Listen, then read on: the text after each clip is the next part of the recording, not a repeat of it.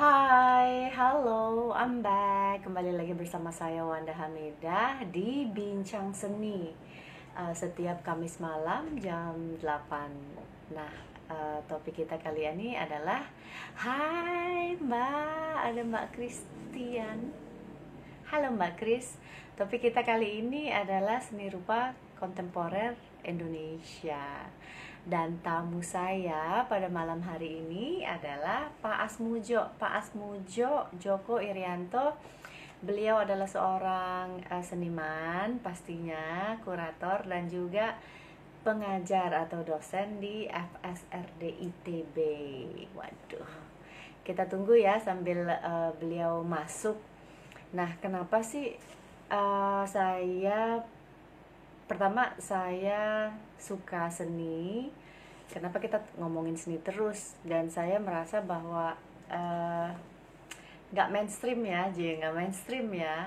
Saya ingin teman-teman semua terutama uh, follower saya yang saya cintai juga mempunyai pemahaman seni.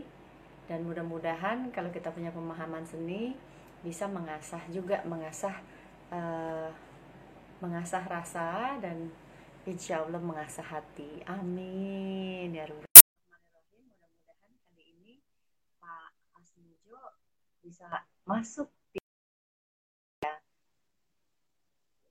Oke, bantu doa dong teman-teman. Kenapa dari tadi Pak Asmujo nggak masuk ya? Iya, kan? Iya tadi gue dia barusan gue telepon kalau dia nggak bisa mah. Barusan gue telepon kalau dia nggak bisa masuk, dia harus out.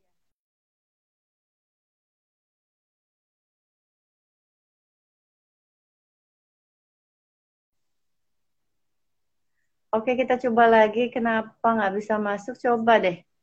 Uh, atau mungkin Kemal coba lo masuk deh. Apa jangan-jangan semuanya?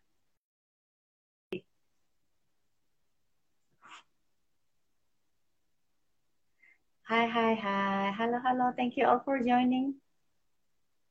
Makasih semuanya udah join. Tapi dari tadi kita mengalami kendala karena uh, tamu yang saya nggak maksudnya request uh, kodir maksud aku request ke dalam. Oke, siapa tahu apakah kesalahan pada uh, kamera saya atau kesalahan pada Pak Asmujo kita cari tahu karena setiap setiap kali pula tidak berhasil tulisannya Asmujo left. Ada orang IT di sini mungkin bisa dibantu kenapa tamu saya dari tadi mengirimkan request dan setiap saya accept tidak pernah berhasil. Waduh sayang sekali padahal uh, topiknya menarik dan tentunya bintang tamunya juga menarik. Alhamdulillahirobbilalamin. Alhamdulillah. Akhirnya Mbak Asmujo akhirnya hadir di IG live saya malam ini. Mudah-mudahan sambungannya bagus ya.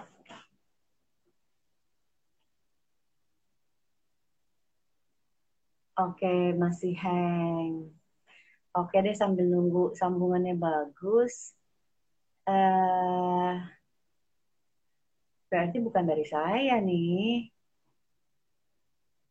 Prolog aja dulu Mbak. Kenapa?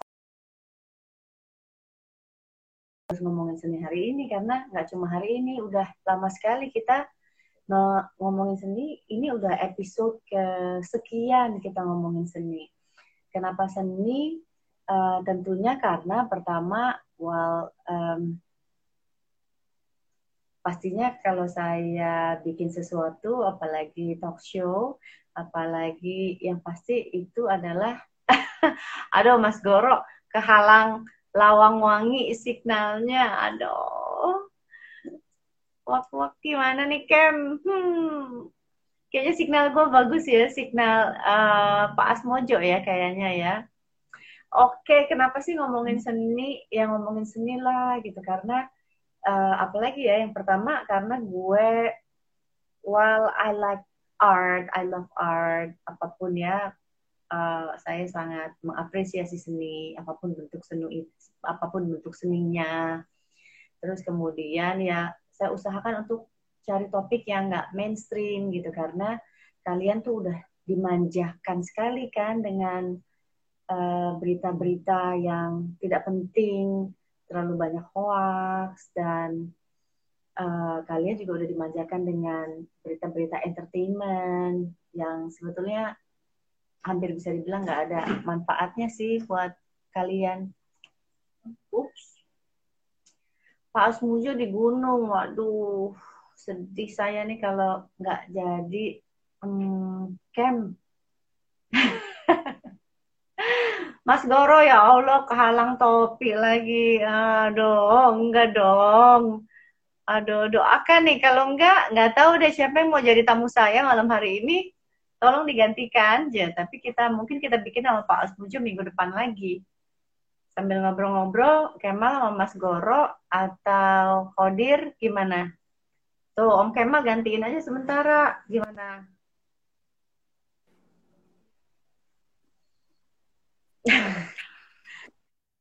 Pak Asmujo. Halo Mbak, sorry. Oh, Alhamdulillah. Ini gara-gara. Apa kabar? Sorry. Senangnya Pak Asmujo bisa masuk. Ya Allah, senang sekali. Ada Iya, tadi yang pakai HP yang satu susah banget masuknya ditolak terus. Iya. Hari ganti HP dulu. Banyak yang doain tadi. Akhirnya masuk. Alhamdulillah. Sekarang udah nggak ada kendali ya, kendala ya. Mudah-mudahan nggak ada. Oke oke, alhamdulillah langsung aja. Tadi saya udah jelasin ke teman-teman bahwa tamu saya malam ini adalah Pak Asmujo, seorang seniman, kemudian kurator, juga seorang pengajar atau dosen di FSRD ITB. Oke, mungkin pada malam hari ini udah banyak nih murid-muridnya Pak Asmujo uh, gabung di sini. Aku tanya pertanyaan pertama yang paling basic aja deh, kenapa suka seni sih Pak Asmujo? Kenapa Mbak? Kenapa suka seni? kenapa suka seni? Suka seni. Kenapa ya? Ya dulu dulu waktu waktu muda sih masih bisa ngegambar, terus kalau bisa ngegambar kan biasanya udah masuk aja seni rupa ya udah habis itu ya terjebak. Karena suka gambar dulu ya jadi gitu. Jadi uh, suka karena ya biasa karena bisa menggambar. Tapi sekarang udah nggak bisa ngegambar sih. Nah uh, Pak Asmujo di antara tadi ya tadi seniman juga kurator juga dosen juga uh, menjalani ketiganya itu semuanya pasti ya pastinya passion ya. Uh, ada kendala atau merasa bahwa ketiga profesi tersebut bisa berjalan seiringan semuanya atau saling saling menopang. Iya sih. Ya bisa saling mengisi sih, senang semuanya. Jadi itu kan kemudian saling berhubungan. Ya. Jadi ya senang-senang aja. Oke. Saling bisa saling melengkapi gitu. Oke oke oke. Uh, Pak Asmujo, ini kan teman-teman ya uh, kebanyakan teman-teman ya termasuk saya juga sih awam ya di bidang seni ya kalau Pak Asmujo bisa menjelaskan kepada kami semua uh, era-era fase perubahan seni, uh, khususnya di Indonesia ya. Kalau secara global kan kita pahami bahwa era-era perubahan seni itu ada di uh, Renaissance, modern, postmodern, hingga sampai saat ini uh, seni kontemporer Correct me if I'm wrong, bener nggak Pak? Iya boleh boleh. Jadi gini sebetulnya kan kalau kita bicara seni itu bisa luas banget ya. Seni rupa, ya. ada seni rupa tradisi, ada seni rupa modern dan sebagainya. Nah cuman kalau kita bicara seni, seni itu kan ada yang kayak Kemal, kayak yang lain-lain itu, itu kan sebetulnya berangkat dari realita bahwa Indonesia menjadi negara modern ya. Okay. Jadi negara modern itu artinya kita mengadopsi peranata modern yang kita ambil dari barat. Sistem politiknya, pemerintahannya, pendidikannya, termasuk yang kita sebut seniman modern. Okay. Nah, seniman modern itu ada beberapa cirinya yaitu pertama, nah ini nanti akan berkaitan dengan kenapa cirinya seperti itu? Karena kita dipengaruhi oleh seni rupa modern barat yang kita adopsi. Okay.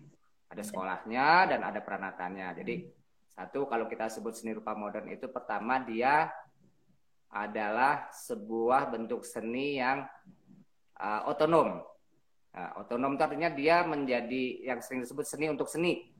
Jadi dia nggak menempel pada fungsi lain, tidak menempel pada fungsi religius, tidak menempel pada barang pakai yang biasa disebut applied art atau desain. Jadi dia untuk dianya sendiri gitu. Dia dia otonom, lalu dia terlembagakan. Mm-hmm.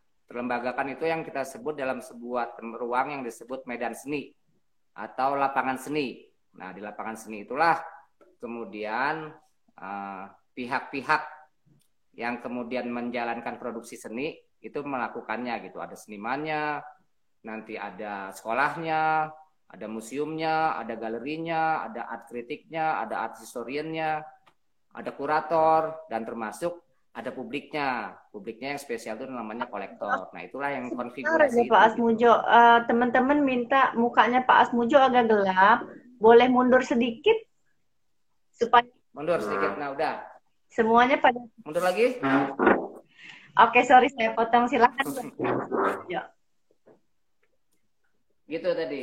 Jadi gitu Mbak. Jadi sebetulnya uh, ada yang namanya seni rupa modern dengan tadi ya memang kita mengadopsi dari barat. Mm -hmm. Jadi tadi senimannya ciri-cirinya senimannya individual, karya-karyanya itu merupakan representasi atau refleksi dari identitas senimannya gitu loh. Dan dia bisa bergerak dalam sebuah mekanisme yang kita sebut uh, berada dalam medan seni. Mm -hmm.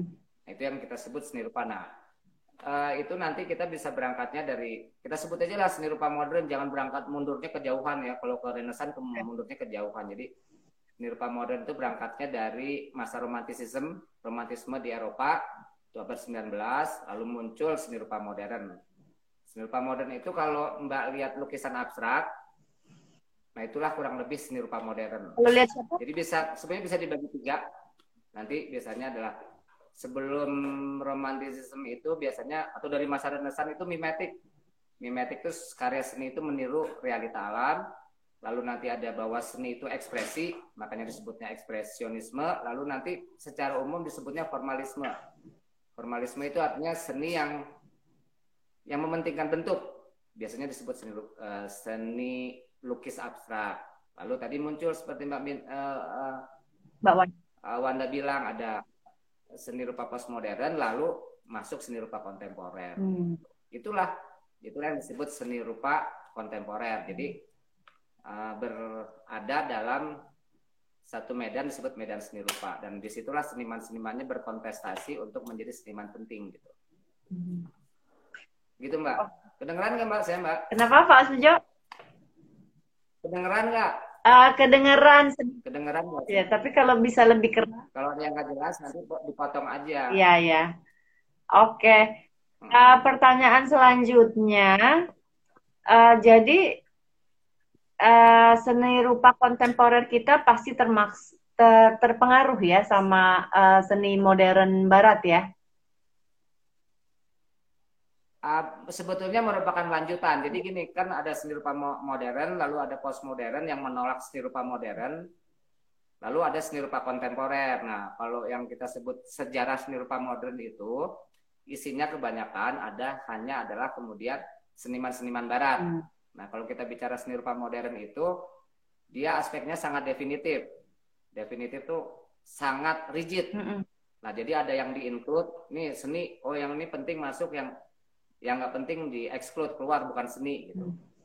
Nah kalau seni rupa kontemporer itu sangat plural, semua apa pun boleh disebut seni rupa kontemporer gitu. Asal kemudian seniman yang ngaku dia buat karya seni, ya oke itu seni rupa kontemporer. Artinya kurang lebih kalau secara kamus kan seni rupa masa sekarang, seni rupa yang semasa sama kita. Jadi dia uh, beda sekali dengan seni rupa modern yang sangat rigid, sangat definitif. Seni rupa kontemporer itu ya apa pun sangat plural siapa pun boleh menyebut dirinya seniman kontemporer jadi maksud saya gini disebut sebagai seniman kontemporer atau sebuah karya disebut karya seni rupa kontemporer itu bukan sebuah hal yang istimewa tapi yang istimewa adalah bagaimana karya seorang seniman kontemporer dianggap istimewa hmm. dianggap bernilai oleh orang-orang dalam medan seni tadi tadi kritik seni, sejarawan seni, kurator seni, termasuk kemudian publik seni. Jadi ya semua seni rupa kontemporer nggak jadi masalah. Eh, nggak ada nggak baku dan nggak ada pakemnya ya. Nggak ada pakem-pakemnya seni rupa kontemporer adalah nggak punya pakem. Oh, Oke. Okay. Pakem seni rupa kontemporer dia tidak punya pakem dari mulai lukisan yang kayak Kemal sampai orang masak-masak, masak sebagai karya seni atau lari-lari sebagai karya seni ya semua boleh-boleh aja bebas aja. Oke. Okay. Gitu. Oke. Okay. Uh,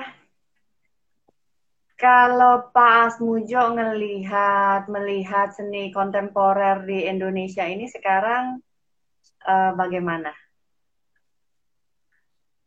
Seni rupa kontemporer di Indonesia. Nah, jadi sebenarnya gini ya, tentunya kalau saya kan pelaku ya, orang di dalam.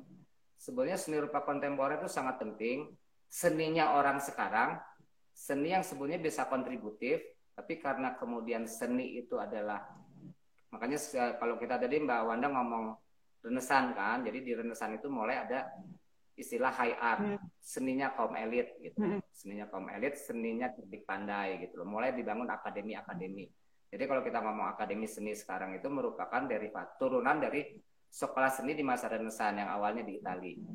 Jadi dia bisa sangat kontributif dan itu sebetulnya menjadi komplement atau lawannya seni populer. Seni populer kan hiburan. Nah, kalau kita ngomong seni rupa kontemporer, sebenarnya sebuah praktek seni yang bisa menjadi refleksi kritis persoalan atau segala sesuatu persoalan yang dialami masyarakat masa sekarang. Mau itu persoalan sosial, politik, lingkungan alam, persoalan perseteruan antara nation dan sebagainya gitu. Jadi seni rupa kontemporer sebetulnya menjadi penting karena dia menjadi kembali menjadi representasi persoalan. Hmm. Jadi kalau kita bicara seni rupa modern kan dia menjadi otonom melihat pada dirinya sendiri. Melihat pada dirinya sendiri atau pada komponen-komponen dirinya sendiri. Jadi makanya kemudian muncul seni rupa abstrak. Ya pada dirinya, pada warnanya, pada garisnya, pada bentuknya. Dia nggak mau uh, bicara tentang persoalan di luar diri seni. Nah kalau seni rupa kontemporer justru dia menampung segala persoalan yang kemudian menjadi minatnya seniman. Mau persoalan patah cinta atau putus cinta, sampai persoalan lingkungan alam, persoalan uh, mungkin sara, ras dan sebagainya gitu. Nah, cuman itu dikemas walaupun bentuk kritik itu dikemas dalam sebuah bentuk karya yang sebenarnya bersifat persuasif gitu Jadi karya-karya seni rupa kontemporer itu sebenarnya demanding. Dia dia menuntut orang untuk bisa memahaminya dia demanding. Jadi orang itu harus kemudian punya modal untuk memahaminya gitu. Makanya kemudian disebut seni rupa yang untuk bisa memahami kita harus punya kognisi, punya pengetahuan. Memang tidak mudah, tidak tidak mudah, tapi dia challenging gitu. Dia menantang orang untuk kemudian bisa masuk, bisa berkontemplasi, bisa memahami. Dan sebetulnya seni rupa kontemporer itu menjalankan berbagai fungsi. Jadi pertama ya satu mungkin fungsi tadi kepuasan estetik satu, fungsi reflektif juga bisa aja fungsi kalau kolektor fungsi fetis punya sebuah karya yang dianggap penting. Juga bisa fungsinya adalah sebagai fungsi untuk apa ya uh, stratifikasi sosial bahwa saya punya karyanya Kemal berarti saya lingkungan atas dong kayak gitu. Jadi banyak sekali fungsi yang bisa dijalankan oleh sebuah karya gitu. Jadi di situ sebetulnya yang penting dalam seni rupa kontemporer bagaimana medan seni termasuk masyarakatnya itu membangun valuasinya gitu, membangun nilai-nilainya dan semua itu harus dikonstruksikan. Jadi dia bisa kontributif sejauh ada saluran-salurannya gitu loh. Tapi kalau salurannya nggak ada, dia nggak bisa kontributif. Paling jauh dia palingan menjadi barang yang dikomodifikasi menjadi sebuah karya seni yang diperjualbelikan. Tapi kalau kemudian kita memahami nilainya lebih jauh, ya harus ada salurannya ada kemudian museumnya, ada di mana nanti publik bisa belajar banyak tentang refleksi kritis tadi gitu. Nah, sekarang uh, Pak Asmujong melihat salurannya ini udah banyak atau masih kurang atau seperti apa? Saluran buat di Indonesia. para seniman Indonesia. Karena kan terus terang gini ya tadi kalau, seniman, kalau di Indonesia senimannya kuat kan gini kan minggu lalu Mbak Wanda bicara tentang pendidikan kan. Pendidikan itu kalau kemudian kita menempatkan seni rupa kontemporer sebagai sebuah disiplin, ruang lingkup pendidikan itu selalu coba catch up dengan perkembangan paling advance di di pusat lah di barat hmm. gitu. Jadi selalu dikejar gitu loh. uh, nilai-nilai teorinya, nilai wacananya, dan segala macam nilai-nilai yang lain gitu. Nah, cuman problemnya di Indonesia itu kan pemerintah cuma bangun sekolah, yeah. rumahnya seniman atau saluran seniman untuk sampai ke publik nggak dibangun. Jadi sebenarnya lucu dibangun sekolahnya, diproduksi seniman-senimannya, tapi saluran agar seniman itu sampai ke publik nggak ada. Yang ada hanya pasar. Tapi kan pasar punya facet sendiri. Dalam beberapa hal kalau kemudian hanya sekedar pasar, sebetulnya pendidikan seni sampai S2, S3 itu too much, overdoing gitu. Hmm.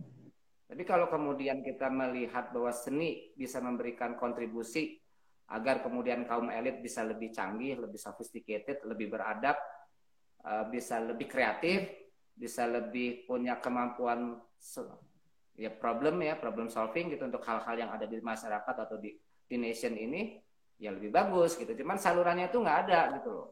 Dan sebetulnya itu tugas ya tugasnya pemerintah untuk membangun saluran itu gitu. Jadi eh, kadang-kadang lucu juga dibangun sekolah seni, mungkin lagi mau dibangun di Kalimantan, ada di Sumatera, ada di Sulawesi. Contohnya apa aja? Apa aja sih saluran? Gimana Mbak? Contohnya, Gimana, contoh saluran itu yang mestinya di Ya saluran itu kan gini, kalau yang namanya saluran itu artinya karya seni, itu sampai ke publik kan harus melalui pameran. Nanti pamerannya itu harus dikelola. Kan udah ngomong juga dua minggu lalu sama Rifki bagaimana tugas kurator. Tugas kurator itu kan intermediary ya. Jadi ini karya-karya seni itu susah sebetulnya. Nah, ini senimannya kan sekolah sampai S3 gitu kan susah karya seni itu. Jadi kemudian yang buat karya-karya yang cukup sulit yang kemudian tidak bisa kemudian dilihat hanya dengan mata, tapi perlu diantarkan oleh kurator. Ini kemudian senimannya bicara apa sih? Kenapa seniman ini penting? Kenapa karyanya seperti itu? Kenapa karyanya nggak seperti karya seni? Apa yang kemudian uh, dituju oleh senimannya? Apa keistimewaannya seniman ini? Jadi publik bisa belajar gitu loh. Ada kurator, ada ruangnya, lalu tentunya harus ada pembiayaannya, ada grantnya, ada kemudian biaya yang dikeluarkan oleh pemerintah agar terselenggara pameran-pameran yang kemudian bermanfaat untuk publik, setidaknya publik kelas atas dan menengah gitu loh. Agar mereka kemudian bisa mengapresiasi seni, bisa memahami kreativitas seniman, kritik seniman dan imajinasi seniman gitu loh. Yang kemudian tentunya kembali pada kekuatan para seniman tersebut gitu loh. Jadi ya sekarang ya problemnya sekarang itu belum memberikan kontribusinya karena saluran keluarnya saluran yang kemudian karya itu bisa sampai ke publiknya eh, belum ada. Terus kemudian problemnya publik itu kemudian nggak bisa belajar karena kan museum-museum di museum itu selalu kalau di, di di museum yang baik itu selalu ada yang namanya public education. Jadi kan kalau kita bicara tentang mengapresiasi seni ada yang namanya publik yang spesial gitu loh yang kemudian modal memahaminya udah tahu. Banyak kolektor-kolektor Indonesia itu kerjanya keliling dunia datang ke bienal-bienal, trienal-trienal dan mereka baca, mereka ngobrol sama seniman pinter-pinter sekali. Tapi cuma sedikit. Nah, kan uh, publik yang lain untuk bisa belajar perlu ada museum, perlu ada pameran, perlu ada kemudian diskusi dengan seniman ya. gitu. Nah, baru kalau itu terjadi, baru karya seni itu memberikan kontribusi pada masyarakatnya. Nah, jadi kalau sekarang uh, ya ya tadi kalau kalau kita bicara profesi lain, insinyur, ya langsung kan ke industri. Atau arsitek, ya buat bangunan, Nah, kalau seniman, ya seniman buat karya. Nah, karya itu harus kemudian di apa ya dihantarkan ke publik gitu loh. Nah, terjadilah nanti sofistikasi, sofistikasi yang kemudian merupakan buah dari uh, praktek mengkonsumsi atau mengapresiasi karya seni. Ya tanpa itu mah nanti dia cuma jadi pajangan pajangan yang nggak bunyi aja, palingan nanti dikomodifikasi, nanti terjadi oh makin banyak dikehendaki market terjadilah palingan dia makin mahal karena kemudian supply-nya dikit demandnya tinggi. Ya itu di pasar. Sebetulnya tapi untung di Indonesia ada pasar. Bisa dibayangin kalau bahkan pasar pun nggak ada. Oh, seniman kasihan banget gitu loh. Tapi kalau cuman pasar sayang gitu loh. Itu mbak. Oke. Okay. Oke, uh, tadi Pak Asmujo bilang kan seni kontemporer ini kan sangat demanding ya, artinya ya um, orang dituntut untuk punya knowledge untuk memahami uh, seni kontemporer. Nah, ini mungkin juga yang membuat uh, jarak jarak dengan masyarakat juga semakin jauh karena uh, apa ya tadi karena ya mungkin pamerannya museumnya nggak ada gitu. Uh, sekarang gimana caranya mendekatkan bagaimana caranya mendekatkan supaya masyarakat punya pemahaman pemahaman atas seni kontemporer ini uh, ide-ide Pak Asmojo apa aja? Iya sebetulnya kan ini yang kita sebut resiko seniman di Indonesia Mbak ya. Resiko menjadi seniman kontemporer di Indonesia di mana infrastrukturnya nggak disediakan oleh pihak yang mengelola republik ini, negara ini gitu.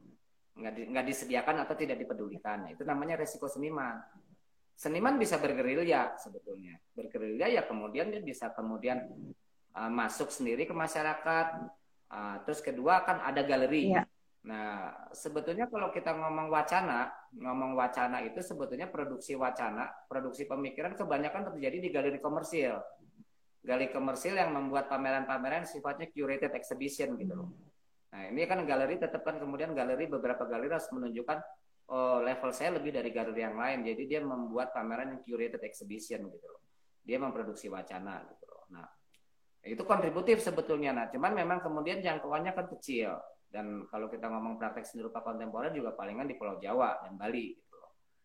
Nah, jadi uh, hmm, tadi saya sebut bergerilya atau kemudian beberapa komunitas itu membangun networking internasional gitu loh. Seperti kita tahu kan misalnya eh, Ruang Rupa, Ruang Rupa terpilih menjadi artistic director dari Dokumenta. Itu gengsinya luar biasa. Dokumenta itu pameran lima tahunan seni rupa kontemporer yang paling mungkin paling bergengsi gitu. Jadi dia membangun networking sendiri gitu. Karena kalau kita lihat memang kemudian uh, uh, tadi kan kalau kemudian kita ngomong praktek seni rupa kontemporer itu kan sebetulnya bisa yang sangat mudah kalau kita lihat lukisan kita kita tahu lukisan karya seni dengan mudah tapi kalau ada kemudian sebuah kegiatan yang tidak tampak seperti karya seni tapi itu sebuah proses seni itu kan sulit sebetulnya. Nah itu kemudian memang saat ini yang yang terjadi adalah hanya kebingungan gitu loh. Kenapa kayak gitu kok seni gitu. nah cuman gini juga kalau saya harus juga kemudian uh, uh, agak membuat gambaran sedikit bahwa sebetulnya ya karya seni nggak harus sulit karir seni bisa sangat menyenangkan. Jadi kalau kita eh, kita andaikan sebuah medan seni itu makin ke tengah itu itu yang kadang-kadang saya sebut sebagai arus utama itu yang makin sulit. Di situ kemudian variabelnya ada variabel kemudian kebaruan karya, metode berkarya, representasi persoalannya harus fit in dengan kemudian persoalan masa sekarang. Kemudian eh, cara menampilkannya atau cara presentasinya juga harus baru. Nah, yang di tengah itu yang makin sulit dan biasanya itu yang kemudian dikejar oleh para lulusan perguruan tinggi untuk berkompetisi mendapatkan rekognisi di wilayah arus utama ini gitu. Di situ ya ada pasarnya, ada museumnya, ada wacananya, ada teorinya dan sebagainya. Tapi makin ke pinggir, variabelnya bisa berkurang. Karya seni kontemporer bisa berbentuk lukisan yang menyenangkan cukup, nggak apa-apa. Nah di situ kemudian memang memang terjadi kontestasi yang sifatnya beda antara wilayah yang di samping dengan yang di pusat. Nah, kalau kita mau misalnya ikut bienal, trienal internasional, harus variabelnya lengkap seperti di tengah tadi gitu loh. Jadi uh, ada ada tadi soal metodenya, teorinya, representasi persoalannya, kemudian ada yang ngurus pamerannya, ada kuratornya, ada lengkap lah. Jadi kalau kita ngomong misalnya pameran, hmm.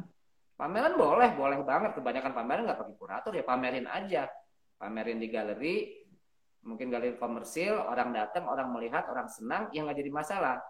Cuman kan kalau kita ngomong seni itu kontributif, biasanya seni seniman-seniman lulusan perguruan tinggi, dia akan meletakkan seni sebagai sebuah disiplin. Prakteknya, prakteknya dia itu sebetulnya mengandung di dalamnya itu sebuah disiplin keilmuan yang dia pelajari gitu. Nah, yang nah nanti di situ ya kemudian sebetulnya dibutuhkan saluran-saluran yang cukup lengkap agar publik bisa belajar gitu loh. Publik bisa mencalon dirinya untuk memahami sebuah karya yang sulit. Karena di situlah kemudian value-nya terbangun gitu. Tapi kalau ah enggak saya mau lihat lukisan yang bagus-bagus aja, lukisan yang naturalis, lukisan realis boleh.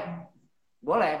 Tapi kan kalau kemudian misalnya kita tahu nih, oh ke rumah seorang sosialita, oh ada karyanya Mas Riyadi, wih karya Mas Riyadi penting banget, pahalnya minta ampun. Atau karyanya Acu Christine, nah itu kemudian yang saya sebut, di situ terjadi valuasi yang terjadi di wilayah tengah gitu. Di wilayah arus utama gitu. Oh ada videonya siapa kayak gitu. Walaupun harus diakui, uh, karena saluran untuk publik belajarnya kurang kurang padat di Indonesia, yang kemudian populer ya karya lukis. Di tengah pun yang populer karya lukis.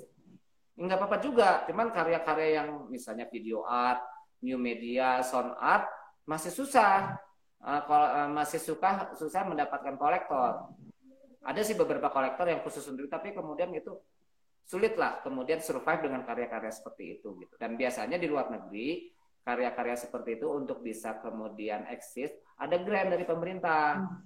Dikasih grant karena kamu eksperimen nih dan kemudian belum tentu kemudian di ditanggapin pasar gitu, diapresiasi pasar. Oke, okay, agar kreativitas kamu, imajinasi kamu dan terus berkembang saya kasih grant. Terjadilah kemudian ekstensi kreativitas gitu, mencoba hal-hal baru. Tapi resikonya pasar kan belum mengenali. Gitu. pemerintah. Nah, jadi kemudian ini ada kemungkinan ya dia tidak disambut pasar gitu. Jadi itu sih kalau kita ngomong tadi karena karena dari awal kan kita bicara seni rupa kontemporer nggak ada batas kemungkinannya bisa berbentuk apa pun. Artinya di situ kemudian kalau kita ngomong kreativitas pernah ngomong kreativitas kan Motul semua profesi butuh kreativitas. Cuman kreativitas di karya seni itu kreativitas yang para, para excellent lalu bisa gila-gilaan karena kemudian ya kalau kemudian apa insinyur sipil kan nggak boleh kreativitas terlalu tinggi kalau buat jembatan gitu loh. Nanti ya jembatannya nanti ya. Tapi kalau seniman, kamu bisa gila-gilaan dengan kreativitas kamu, kamu bisa gila-gilaan dengan imajinasi kamu. Nah itu nanti kalau itu terjadi, profesi-profesi lain itu terhela untuk ikut lebih kreatif. Jadi dia kontribusinya itu. Jadi kamu gila-gilaan deh kreativitas. Kalau perlu dibiayai oleh pemerintah daerah, gitu. Dibuatin rumahnya, publik bisa nonton kreatif kreativitas yang kemudian luar biasa. Uh, selama ini seniman tuh nggak pernah uh, ada grant buat seniman dari pemerintah.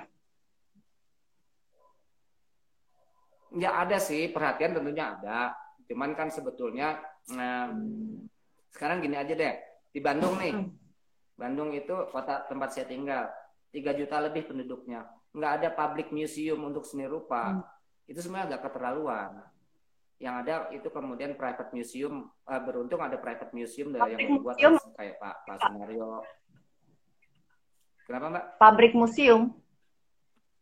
Public museum itu artinya museum atau public gallery itu yang dikelola oleh pemerintah daerah, oleh municipal gitu loh. Dan biasanya itu diambil dari uang pajak dan nggak seberapa sebetulnya. Hmm katakanlah kalau sebuah ada sebuah ruang kosong mm -hmm. dikelola yeah. dikelola oleh so, eh, oleh kurator yang mendapatkan assignment seperti itu kasih satu miliar satu tahun itu kegiatannya bisa luar biasa satu miliar is nothing gitu dibandingkan APBD-nya gitu satu miliar dia bisa buat 10 pameran yang luar biasa dan itu kemudian bisa memberikan kontribusi yang namanya kebudayaan dalam mengenai kebudayaan tinggi gitu. Nah kan kalau kita ngomong uh, uh, seni kan ada seni populer, Ya seni populer kan hiburan, itu ada industrinya, dia bisa menghidupi dirinya sendiri. Ya kita kan nonton film, film Hollywood, Bollywood, film Indonesia kan untuk kemudian ya laser gitu untuk melihat. Walaupun tentunya kita juga bisa belajar belajar dari situ gitu. Tapi nggak semenantang kalau kemudian karya seni rupa kontemporer gitu. Kan karya seni rupa kontemporer juga bisa macam-macam eh, bisa berbentuk film bisa berbentuk suara seperti musik sound art bisa berbentuk seperti teater yang disebut performance art, bisa performatif dan bisa juga tadi yang kalau kalau kita ngomong sekarang sebutnya relasional estetik itu bagaimana seniman berinteraksi dengan sebuah komunitas misalnya kayak gitu. Jadi uh, kemungkinannya luar biasa banyak tapi salurannya hampir nggak ada gitu loh. Uh, tadi gitu, ngomongin Mbak. Bandung juga sayang sekali ya Pak Asmujo ya. Artinya pemerintah nggak bisa uh, memberikan saluran-saluran itu maupun tadi ya Pak Asmuju bilang pabrik museum uh, maupun grand-grand yang saya rasa juga nilainya nggak ya sangat kecil sih untuk uh, dari APBD ya. Ya sebenarnya seberapa kalau ya makanya kadang-kadang kan kita merasa Pada, merasa uh, terenyuh gitu kan nggak seberapa sebetulnya gitu. Bandung itu tumbuh dari karya-karya uh, seniman ya kalau dilihat ya. Iya. Dari kreativitas Kan kan senimannya udah belajar tinggi-tinggi sampai S3 kayak Willy kan, tinggi banget belajarnya. Karyanya mungkin susah. Terus nanti kemudian uh, uh, tidak terapresiasi, kan jadi jadi useless gitu loh maksud saya. Mendingan kalau kayak gitu mas sekolahnya ditutup, biaya untuk sekolah buatin museum, seniman mah belajar sendiri aja mandiri. Mendingan gitu dibalik aja untuk buat sekolahnya mendingan buat museum. Seniman tuh nggak harus sekolah untuk jadi seniman gitu loh udah aja belajar mandiri di internet oh ngobrol-ngobrol ngumpul-ngumpul tutup ya, biayanya untuk buat rumahnya gitu loh masuk rumah itu nanti harus kompet siapa yang bisa masuk museum itu gitu loh oke gitu. Nah, Pak Asmujo, mungkin saatnya kita baca-bacain kalau ada pertanyaan dari teman-teman yang udah ikut uh, di obrolan kita live pada malam hari ini ya. Sambil ya, bacain Mbak. pertanyaan, mungkin uh, pengen nanya satu lagi ke Pak Asmujo. Pak Asmujo melihat seniman Indonesia khususnya uh, seni kontemporer pada saat ini seperti apa? Maksudnya apa udah wah udah happy are you happy enough gitu? Artinya seniman Ya, sebetulnya gini. Sebetulnya uh, sekarang kan seni rupa kontemporer itu kan uh, beroperasi secara global. Kalau dulu seni rupa modern itu cuma di di barat aja Nah, kalau kita nyebut, oh ada seni rupa modern Indonesia, nggak nggak diakui sama Barat gitu. Nah, seni rupa kontemporer karena dia representasi, berarti seni rupa kontemporer seluruh dunia diakui gitu. Karena representasi yang dibawa oleh seniman Indonesia akan beda dengan seniman Taiwan gitu. Jadi itu sebabnya kemudian seni rupa kontemporer itu menjadi representasi dan refleksi kritis yang penting sesuai persoalan di lokalnya gitu loh.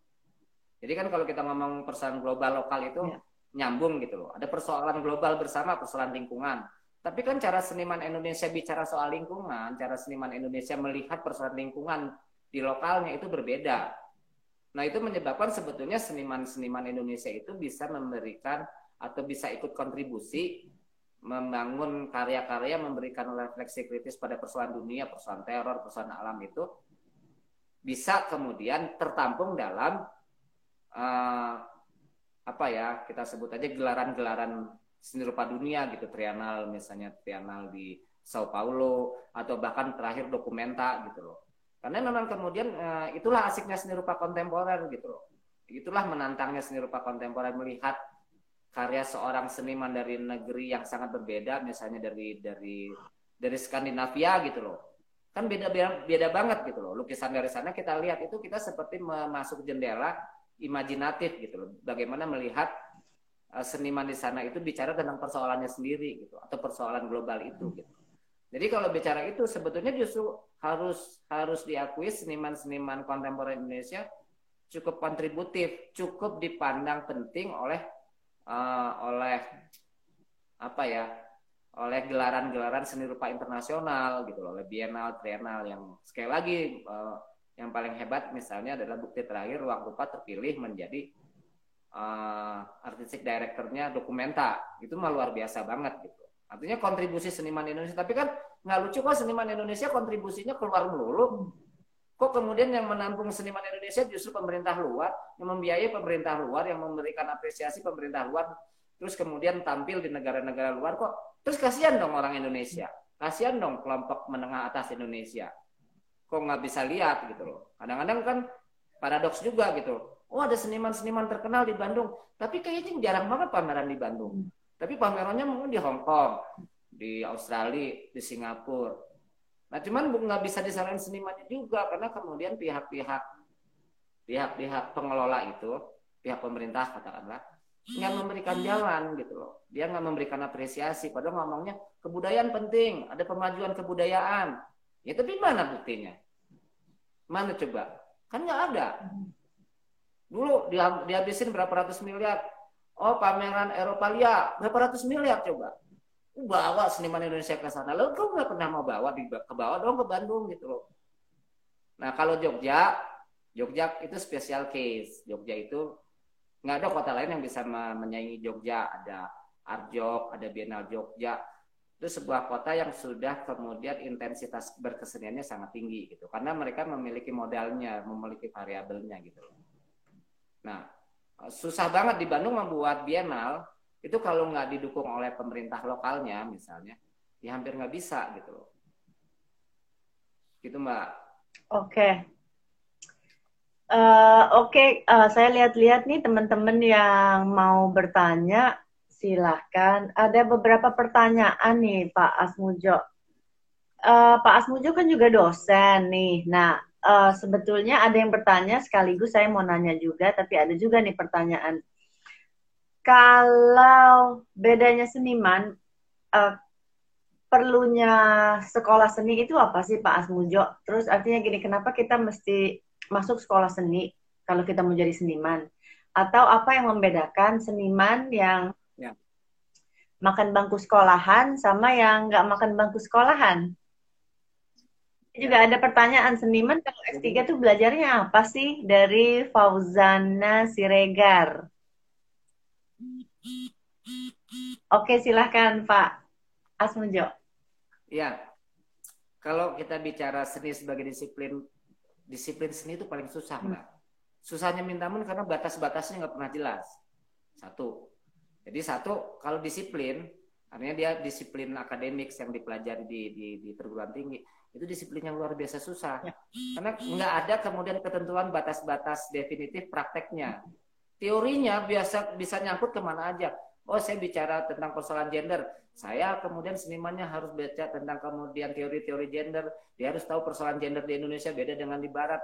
Terus dia harus tahu seniman-seniman yang kemudian bicara kemudian gender nah nanti yang bicara gender lukisan udah beda misalnya sama video sama performance jadi pengetahuannya luar biasa besar gitu Nah gini cuman kalau kemudian mau belajar itu tanpa sekolah pun bisa. Cuman kalau kita sekolah ada konsentrasi, ada sparring partner kita, ada arahan dari kemudian kurikulumnya gitu.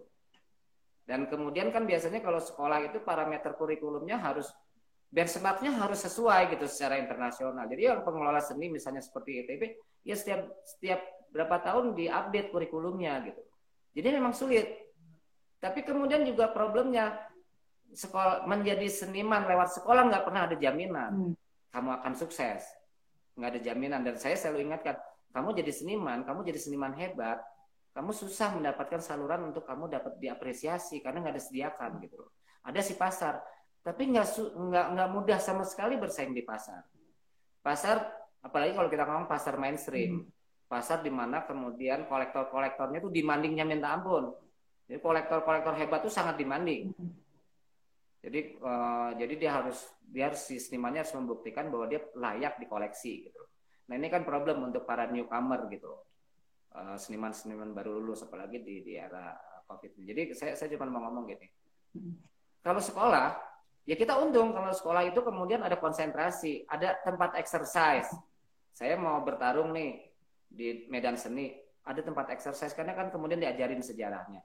Seluruh paradigmnya itu kemudian diajarkan di sekolah seni. Dari mulai jadi si si si mahasiswa diajarin apa sih fungsi seni? Sebetulnya apa makna seni? Apa secara filosofis? Apa secara historis? Terus kemudian bagaimana dia uh, berkaitan dengan ilmu-ilmu lain misalnya psikologi seni antropologi seni sosiologi seni dan seterusnya. Susah mbak sebetulnya. Nah cuman kalau kalau mau menjadi seniman sekedar membuat lukisan yang bagus dan diminati pasar ya bukan pasar tengah ya bukan pasar saluran mainstream ya.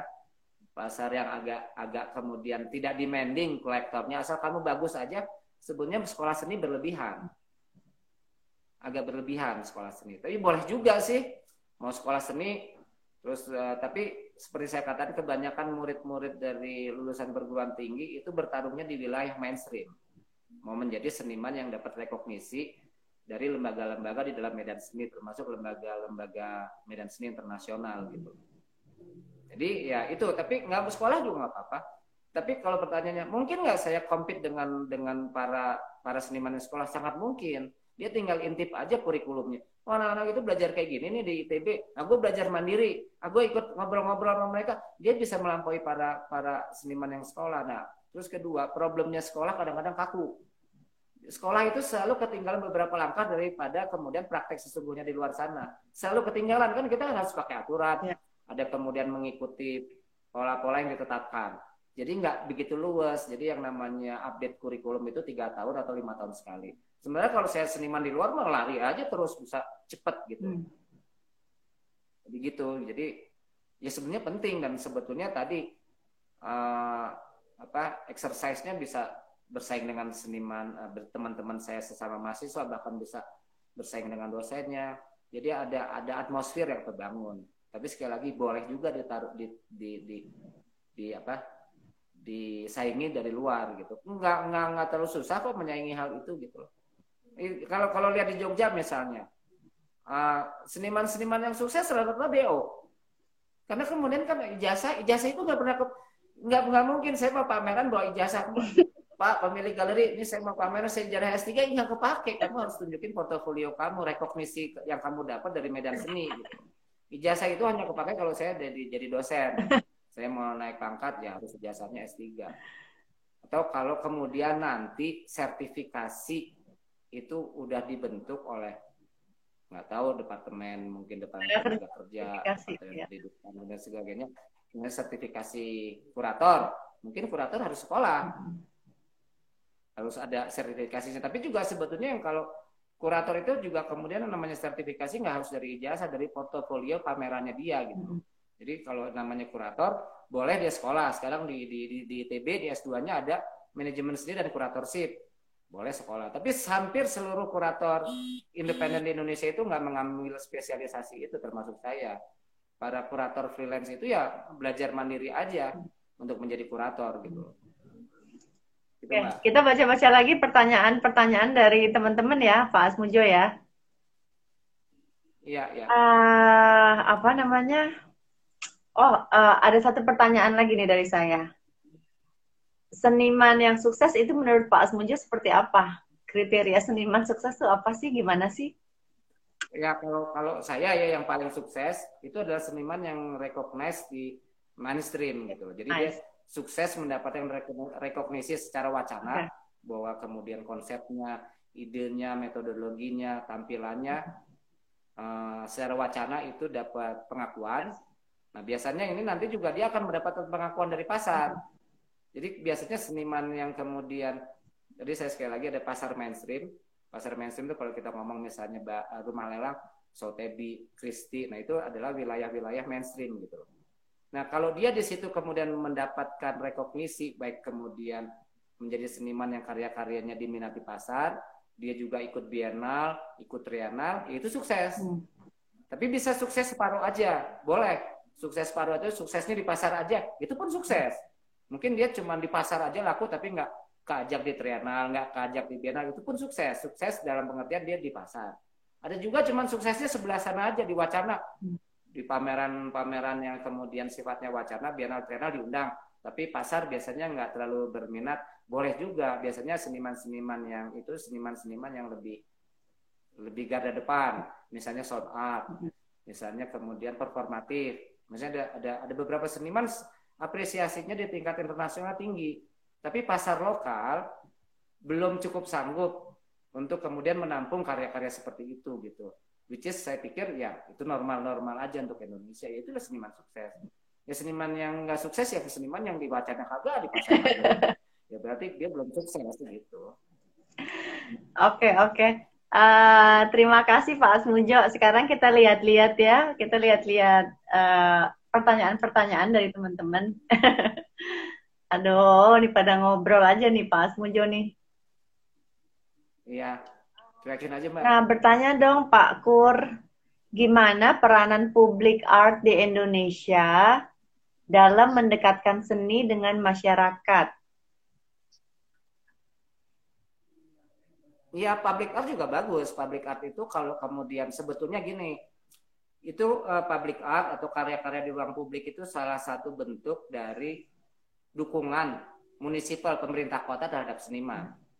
Jadi kalau kemudian sebuah kota yang beradab, kota yang civilized itu kan teratur ya, ada ada urban plannernya nanti semua diatur, termasuk kemudian ruang-ruang terbuka publik, ada tamannya gitu. Nah untuk mengenhance tadi ruang-ruang terbuka itu ya sebetulnya si major uh, atau wali kota itu atau ya munisipal lah itu harusnya kemudian bisa membuat kompetisi hmm. untuk kemudian seniman-seniman muda atau seniman-seniman menengah untuk oh coba dibuatin patungnya. Jadi kemudian everybody itu diuntungkan gitu loh. Seniman dapat commission, seniman juga bisa punya nama, publik bisa kemudian melihat lingkungan yang lebih baik. Juga bukannya nggak mungkin di situ misalnya ada patung dikasih nanti legend legend tuh apa ya kasih bisa kasih pakai QR code tuh. Ini tentang apa sih patungnya gitu. Apa yang mau dibicarakan seniman, materialnya apa segala macam gitu. Nah harusnya gitu gitu loh. Itu kalau di di luar negeri kan ada yang namanya kebijakan satu persen ruang-ruang terbuka, ruang bangunan-bangunan milik publik itu satu persen harus dibelanjakan untuk karya seni. Nah kalau kayak gitu bagus sekali. Jadi kemudian nanti di di taman-taman kecil ada tiga patung seniman muda atau seniman menengah. Tempat yang makin bergengsi berarti tem, pematungannya juga pematung makin bergengsi kayak gitu. Harus disisihkan uang seperti itu gitu. Karena itu juga tempat akses ke publik pada karya seni.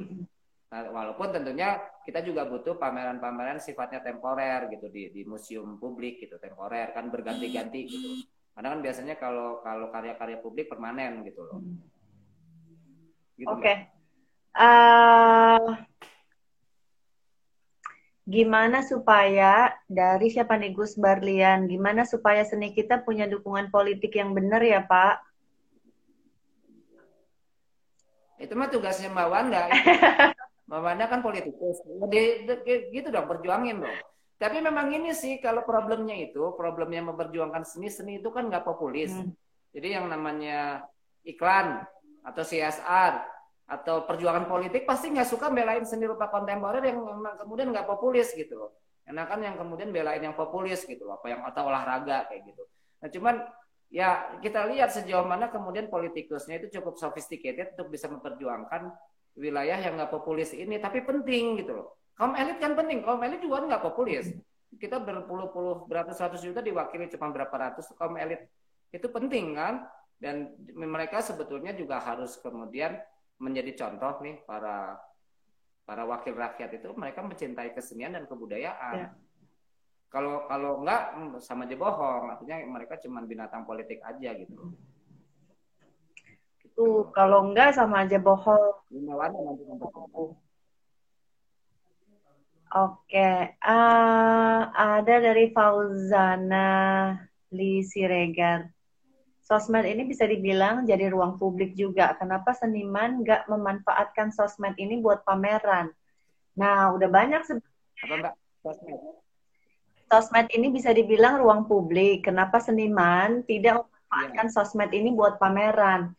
kayaknya udah banyak galeri yang uh, membuka sosmednya untuk ruang publik nih. Bahkan sekarang di era pandemik ini uh, ada Iya, semua daring. Iya, semuanya udah dipamerkan secara daring dan bisa di uh, kalau nggak salah Instagram ya ada Orbital, terus ada Bandung Connect juga ya kalau nggak salah menjual karya-karyanya ya. melalui uh, Instagram dan mungkin nanti akan saya sering sosialisasikan lagi uh, Instagram Instagram yang memang kalian bisa lihat pameran-pamerannya nanti akan secara rutin ya maksudnya dia, saya mengadakan uh, diskusi seni di Kamis ini juga dalam uh, dalam rangka niatnya juga menghubungkan teman-teman seniman juga masyarakat yang ingin tahu lebih jauh mengenai seni supaya bisa uh, mengapresiasi seni itu sendiri tentunya. Oke, okay, um, aduh nih komen-komennya nih, ada lagi nggak ya? Uh, Pak Asmujo, bagaimana caranya menarik publik agar ini dari uh, Andi Kariski dari Kodir. Caranya menarik publik agar tertarik dengan seni saya sendiri baru mau cari tahu tentang seni gegara anak saya ternyata suka gambar. Bagaimana gitu, Pak? Ya. Berjawab? Ya tergantung sih, tergantung kan tadi kan kemudian banyak banyak konfigurasi yang bisa dituju gitu. Kalau kemudian publik umum, kalau untuk publik umum, publik awam, seni itu kan artinya masih sekedar keterampilan. Kalau saya gambar persis, itu artinya itu menarik publik gitu loh. Cuman itu kemudian uh, menjadi tidak signifikan di wilayah mainstream gitu loh. Jadi harus ditetapkan dulu target dan resikonya gitu. Cuman kalau saya mau menjadi seniman, karena menjadi nggak ada tuh kemudian ketetapan yang sangat tegas seniman itu profesi, nggak juga. Tapi seniman bisa menjadi seniman itu bisa profesi gitu. Tapi sebetulnya itu sulit. Seniman sebagai profesi itu kan artinya saya hidup dari aktivitas kesenian. Tapi di sisi lain kan kalau kita ngomong seni itu seni itu kan sebenarnya statement artistik seniman gitu. Bagaimana seniman menjadi bagian dari kebudayaan dan memberikan kontribusi. Nah, biasanya makanya kalau di di barat itu ada yang namanya patron gitu. Patron. Nah, teman dulu patronnya kan bangsawan begitu kemudian eh, berubah menjadi negara demokrasi, patronnya pindah ke pemerintah. Nah, dari awal itu dulu kalau nah ini memang lucu sih tahun-tahun 60 70-an itu grant dari pemerintah di barat itu tinggi banget untuk kesenian karena pemerintah menjadi patron.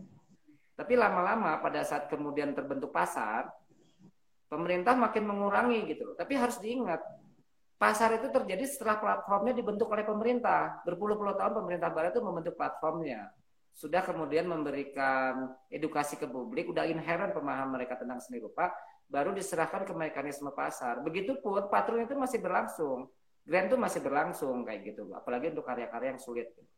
Nah kalau kita ngomong di Indonesia agak sulit, tergantung targetnya, publiknya publik yang mana. Hmm. Karena kalau kemudian kita publik awam, udah aja masuk sanggar atau latih latihan melukis yang bagus banget.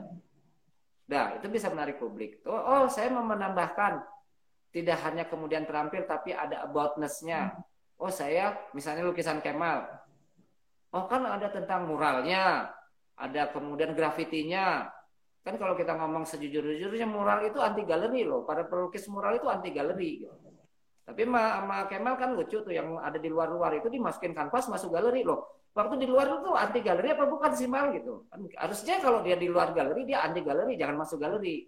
Tapi ya nggak apa-apa juga di Indonesia kan lucu jadi kemudian sebetulnya di luar itu juga bukan berarti kemudian segregated artis itu anti ruang-ruang harus utama, anti ruang elit. Ya boleh aja masuk. Jadi kemudian ada tentang komiknya. Jadi gini, seni rupa kontemporer itu kan wilayah representasi. Yang direpresentasi itu kan macam-macam termasuk kemudian hal-hal yang kemudian populer misalnya tentang tentang komik, tentang uh, tadi tentang tentang wilayah-wilayah subculture, subculture itu di, di, di, di, dikelola mas seniman masukin kanvas.